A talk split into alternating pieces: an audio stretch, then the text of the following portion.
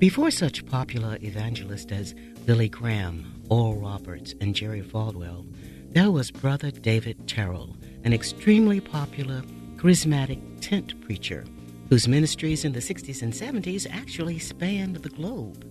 He was part of a subculture that many of us are unfamiliar with the Pentecostal revival tents, with its spontaneous shouts, faith healings, and followers speaking in tongues. Hi, I'm Valerie Jackson, and my guest today grew up on that revival trail. I'm sure you'll find her story revealing as we go between the lines of Holy Ghost Girl by Donna M. Johnson. Her memoir of traveling the tent circuit and being shaped by constant upheaval and contradictions in her own faith. Donna left Brother David Terrell's ministry at 17. She was, quote, a high school dropout who found redemption in books and the University of Texas, unquote. After studying philosophy and journalism, she eventually spent several years writing about technology and created, wrote, and produced a radio show called Tech Ranch. Donna has written about religion for the Dallas Morning News and the Austin American Statesman. This is her first book, and in 2007, as a work in progress, Holy Ghost Girl won the Mayborn Creative Nonfiction Prize. Donna lives in Austin, Texas, and owns and operates a marketing and advertising firm with her husband, poet and author Kirk Wilson. Donna M. Johnson, author of Holy Ghost Girl, thank you so much for joining us today. Thank you for having me, Valerie. It's a pleasure. Well, as I mentioned earlier, many of us aren't really familiar with the old time revival tents. As a matter of fact, I don't think anybody could tell it any better than you do in that very first paragraph of the book. Would you read that for us, please? Okay, this is chapter one. The tent waited for us, her canvas wings hovering over a field of stubble that sprouted rusty cans, A&P flyers, bits of glass bottles, and the rolling tatter of trash that migrated through town to settle in an empty lot just beyond the city limits. At dusk, the refuse receded, leaving only the tent, lighted from within, a long golden glow stretched out against a darkening sky. She gathered and sheltered us from a world that told us we were too poor, too white trash, too black, too uneducated, too much of everything that didn't matter, and not enough of anything that did. Society, or at least the respectable chunk of it, saw the tent and those of us who traveled with it as a freak show, a rolling asylum that hit town and stirred the local holy rollers, Baptists, Methodists, and even a Presbyterian or two into a frenzy. Brother Terrell reveled in that characterization. Mm. So tell us, was it really that way? As a child growing up, how did you become a part of, of this family, of, of Terrell's family? When I was three and my brother was one, my mother signed on with David Terrell's ministry to play um, the giant concert Hammond organ that he had for the revivals. Um, my mom was probably I think 20 around 25 then 24 and brother Terrell was about 27 and he had a young they were young they were so young and they had a he had a young family a wife and two children um, just a little bit older than my brother and I now was this Randall and Pam Randall and Pam okay. who are in the book mm-hmm. and um, we traveled with the Terrells and with his um, what he called the evangelistic team and at that time, the tents were modest compared to what they would become. Um, one tent would would uh, seat between 25 and 3,500 people, and that was the smaller tent. And and Brother Terrell was considered a, a real comer, if you will, on the revival circuit. The older evangelists were had succumbed to their own human frailties or bankruptcy or health problems because it was a very grueling schedule that they kept. And so he was um, he was the rising star and many of the older preachers were telling him oh you can't do this. Nobody can do this anymore. Because the healing revivals really had their heyday. And this is like about what in the 50s this or would be 60s or what my mom signed on in the in 1960 mm-hmm. and the healing revivals really had their heyday in the 40s and were declining in the by the time the 50s rolled around mm-hmm, mm-hmm. so tell me about the tents because you that was the seeing you talked about how they raised the tents and then and you were probably what about four five six mm-hmm. years old And what perspective from a child's eye did you see when all that was going on? Well, I was uh, we we traveled in the early years. I was between the ages of three and six, and um, you know I loved the tent. I mean, I don't, and I I have to admit I still have a weakness. You know, if I see those tents, I just they feel like home to me, because we traveled so often, every three to six weeks in those days. The tent was the only thing that felt like home, and I, you know, I knew a lot of the people there and um, so, when you traveled like that, where would you stay? Uh, hotels, motels, or what? Or sometimes we would stay. In later years, we stayed in little those little saggy um, cinder block motels, mm. you know. But in the earlier years, when the revivals were longer, we did. We usually had a rental property, a trailer. Uh, we would often all rent a house, and that would be the Terrell family, my mother and my brother and I, and then the song leader and his wife. We would all live in uh, very close quarters with each other. And then there would be the folks who traveled with the tent and did the, the physical labor of putting it up, you know, and there would be usually three to four men, and churches would send folks out, and they would, first of all, they would dig these holes and put the giant center poles in. They would hook these poles to up to um, the backs of semi tractor trailers and pull them into the ground and they once those poles were up they would fasten they would unroll the canvas and then they would begin to there would be men stationed at the center poles and all together they would um, they would turn the handles on the on the poles and the tent would slowly rise and hmm. when it reached uh, about guess about waist height. Other men would scramble underneath like little gnomes and sort of push up the secondary poles that had been laid on the ground like pickup sticks underneath. They would raise those poles and push them up, and then the men would continue cranking the tent up.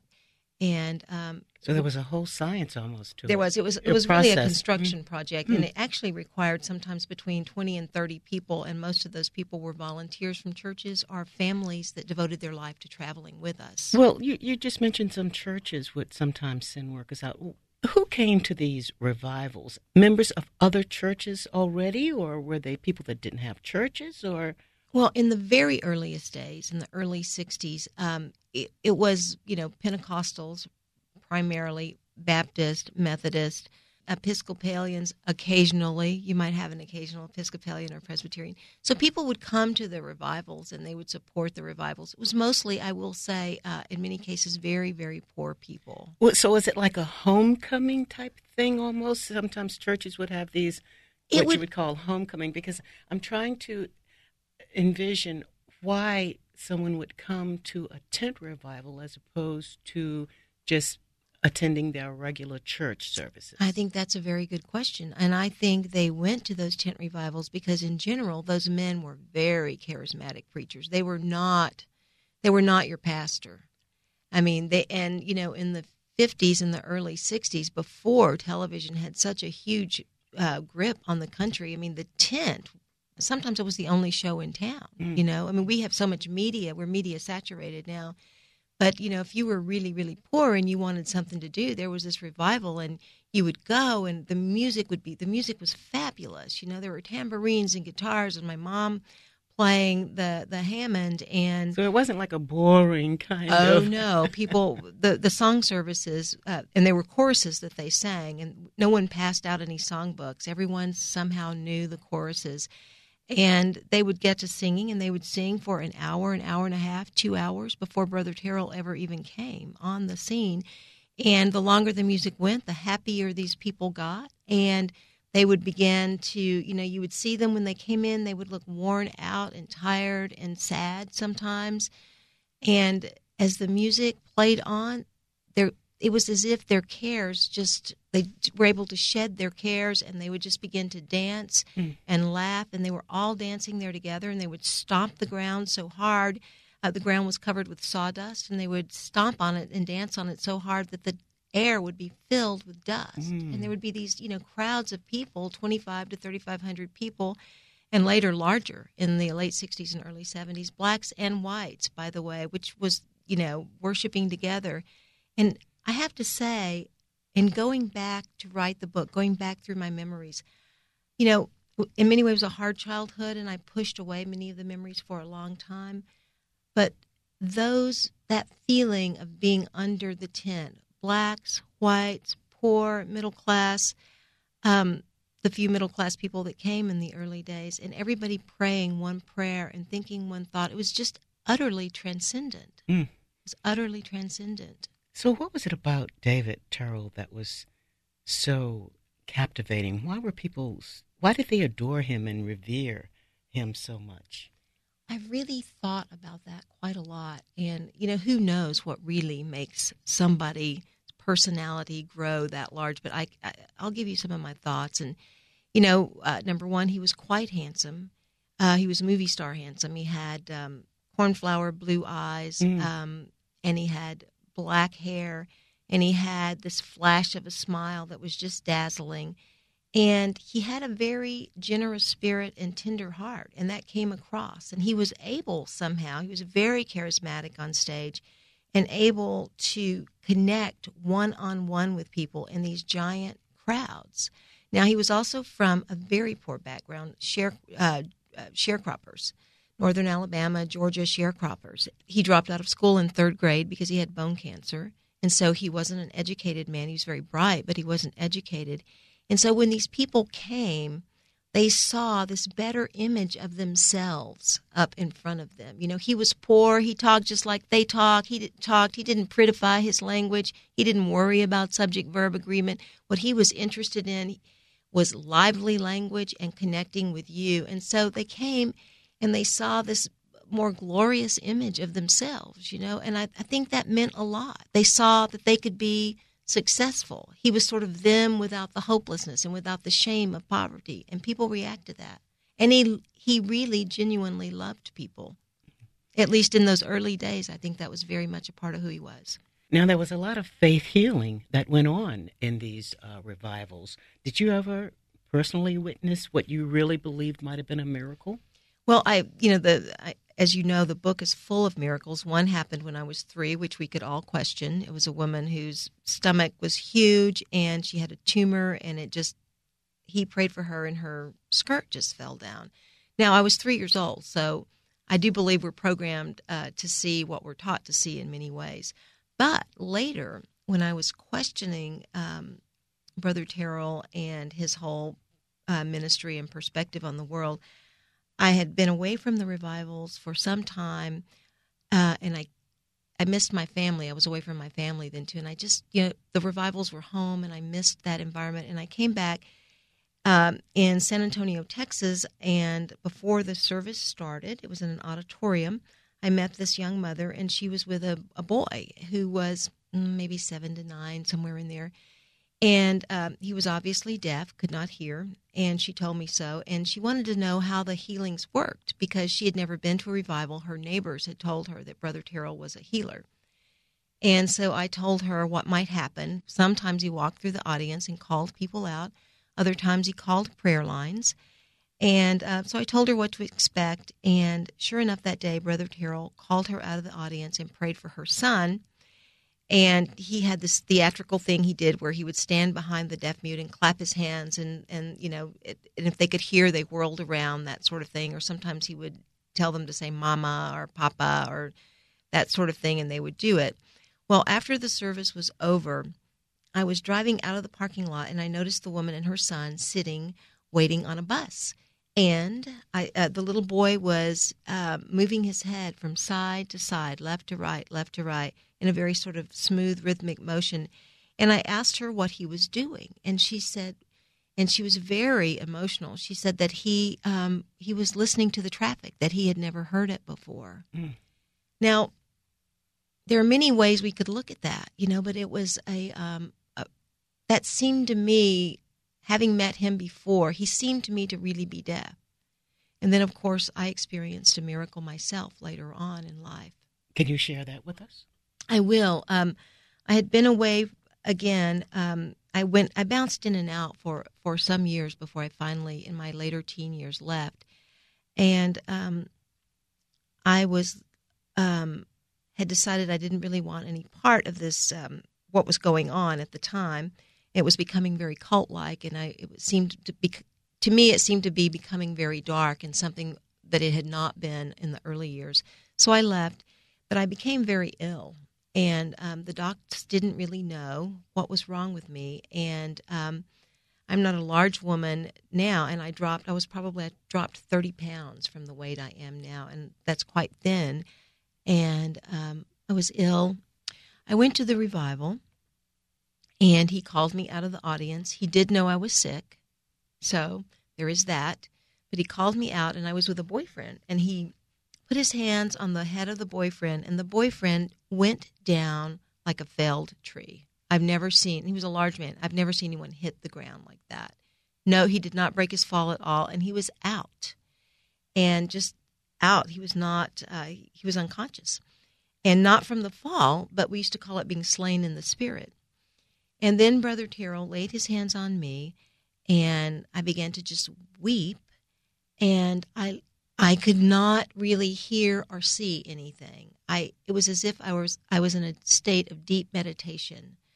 Um, I was there, but I was not there. And when I came to, the boyfriend was getting up. I didn't even hear the prayer. But I was, the next day, I was healed. And I was healed, I remained healed for 10 years. And then um, my mother told me a new piece of news about a, a, sort of another level of betrayal because my mother was betrayed by Brother Terrell. She was um, involved with him, and and he betrayed their relationship. And when she told me that, even though I had been probably ten or fifteen years away from the ministry, at that time, I just felt another level of faith that I didn't even know was still there fall away from me. I felt it. And the next day, I was ill. Mm. And I, you know, I have, um, I take medicine and they, they now know what it is and they can control it, but they really didn't then. And, um, so, but in your mind, though, it wasn't so much a um, progression of a disease or the reoccurrence of this disease in your body as it was having to do with your faith? It was. And, you know, many people say, well, of course, it wasn't Brother Terrell healing, it was God through him, true believers. And, and believers will still say that. For me, raised to revere him, and then he became a sort of stepfather to my brother and I, he was the focus of my faith. And when I no longer had faith in him, um, the healing was mm-hmm. reversed. Mm-hmm. And you know, I really there are many ways to look at that, Valerie, and I know that there. Some people think it's faith healing and it's God. Some people think people like Brother Terrell are intuitives who can heal. Uh, some people think it's the mind body connection, which is tends to be where I mm-hmm. fall these days. Mm-hmm. Um, I really do believe that belief and faith are truly are utterly mysterious things and very powerful in subtle ways that we don't really understand. I'm talking with Donna M. Johnson about her book, Holy Ghost Girl. You indicated earlier that your mother had had a relationship with um, with Terrell. Um, she several times left you with others while she traveled with him. Um, seven households in three years, I think you said that mm-hmm. you you you uh, had been to. Biblical number. Ah, interesting. Yeah, yeah. So how did your mother justify uh, being with Terrell, and uh, especially after she found out about, for instance, uh, the other women and some of the other things that Terrell had been involved in? Well, early on, I believe my mother justified. Um, in fact, I know she did. Leaving my brother and I. My mother would just cry and cry when she left us, and we would cry as well. Um, but we all believed that our God required of you required you to give up the things that you loved and needed most. And my mother, you know, believed that they all believed that the world was coming to an end, that it was imminent. And as, um, you know, born again, um, um, holy roller Pentecostal um, believers, they believed that they were commissioned to go out and save all the souls they could from hellfire before uh, the world ended. And so that's that's the justification from inside the belief system. Um, you know, my mother was also involved and very much in love with Brother Terrell, so it's kind of hard to separate those two things. And when you get uh, true love and God all mixed up together, that's a pretty mm, powerful yeah. combination. Yeah. Yeah. Uh, in later years, my mother certainly um, told me that she had done the wrong thing and that she was very sorry. And she came. Um, we, be, my brother and I, began to live with her. I think I was age nine, and she has told me that she was you know she, at one point she said, you know, I just someone should have just whipped me. I what was I thinking? But you know, my mom was the daughter of a backwoods Pentecostal preacher who you know who taught her that God required the ultimate sacrifice. At 16, you left the Terrellites for the first time. What what pushed you to do that? Well, the um, Terrell's ministry had become quite dark. He um, was prophesying um, more than ever the end of the world.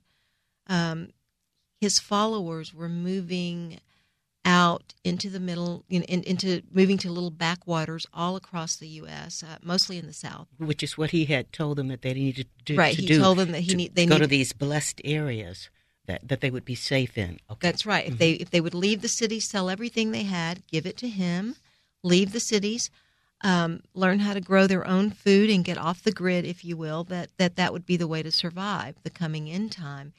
And um, also, you know, weird things were happening. He was more and more a prophet figure. Uh, he had more and more ultimate uh, control over the congregation. They did whatever he told them to do. He would rip his clothes and say, "This is what God's going to do to America uh, if you don't, um, if America doesn't repent." He was taking beatings, um, on, literally on stage, and um, and you know he was doing all of this and I knew of his betrayal of my mom, and I knew about the other women, mm-hmm. and um, about his hypocrisy. About his mm-hmm. hypocrisy, and I yet I believed in him, so I didn't know what to do about that, and I just really couldn't handle the dissonance in my own head any longer.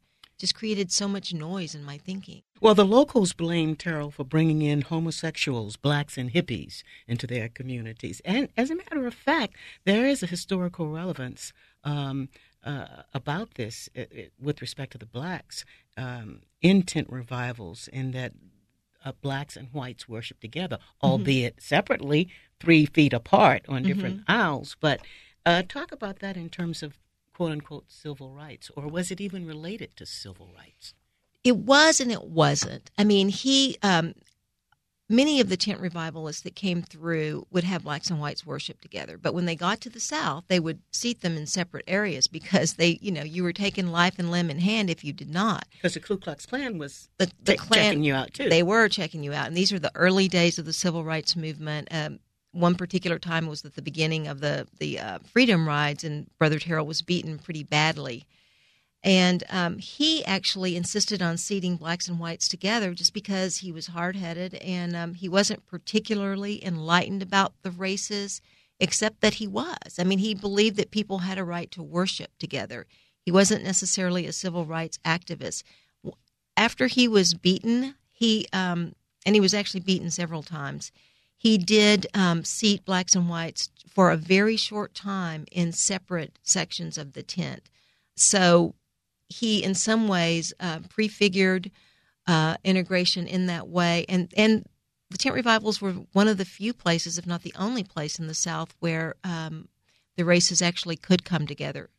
Well, Brother Terrell, I went online and checked him out. He's still preaching, 85 years old or whatever it is, mm-hmm. and he's still preaching uh, course, his tents are a little smaller now. Mm-hmm. He, they are well, and and some of them are about the same. Maybe they're like they seat two thousand people, but you might have two hundred or one hundred and fifty mm-hmm. people. Mm-hmm. And he is up there. It's as if they are packed. He's up there preaching like a man with his hair on fire. Mm.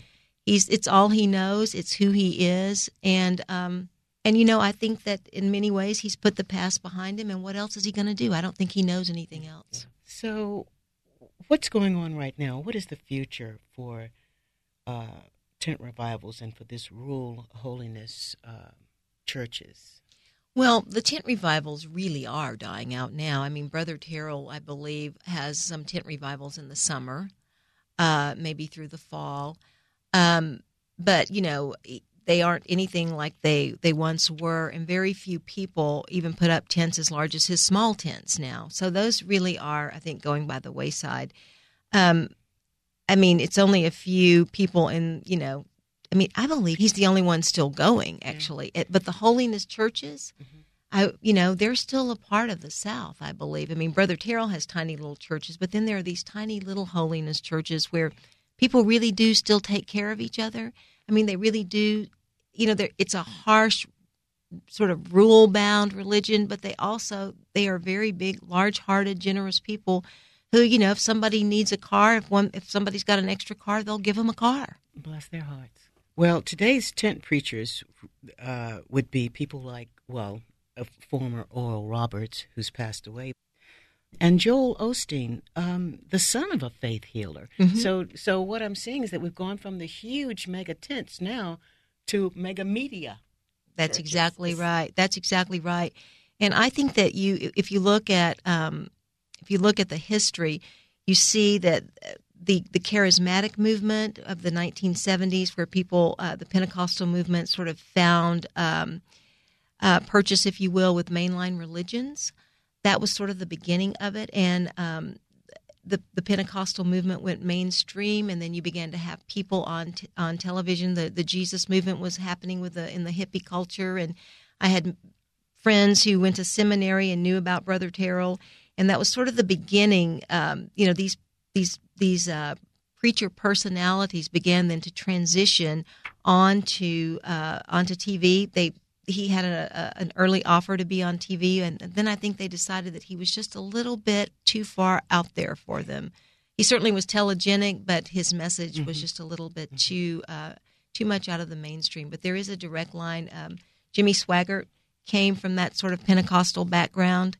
Um, I, I, don't know about Benny Hinn. I'm not so familiar with his background, but Joel Osteen's dad was a tent preacher. So they've just transitioned, and now they can reach even more people. And um, the message is a bit softer than Brother Terrell's, um, but in some ways, it's also very similar. You know, the um, God is God is God, and uh, God don't never change, as we used to sing in the old songs. Well, I want to thank you so much, Donna, for talking with us today. Donna M. Johnson has been my guest, and she's the author of Holy Ghost Girl, a memoir. Thank you so much, Valerie. Between the Lines is brought to you in part by Jackmont Hospitality and a generous anonymous supporter. We thank you. To learn more about the books and authors featured on Between the Lines, go to our website at wabe.org slash BTL and listen to an archived program. Or check out our suggested reading list for both children and adults. To subscribe to a podcast of the program, go to our website and click on Podcast. Be sure to join us next week for another engaging program because there's always more to learn when you go between the lines. The executive producer of this program is Lois Reitzes. Producer, Marjorie Lancer.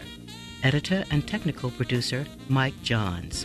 Opening and closing music by Afro Blue. And I'm your host, Valerie Jackson. Between the Lines is a production of 90.1 WABE.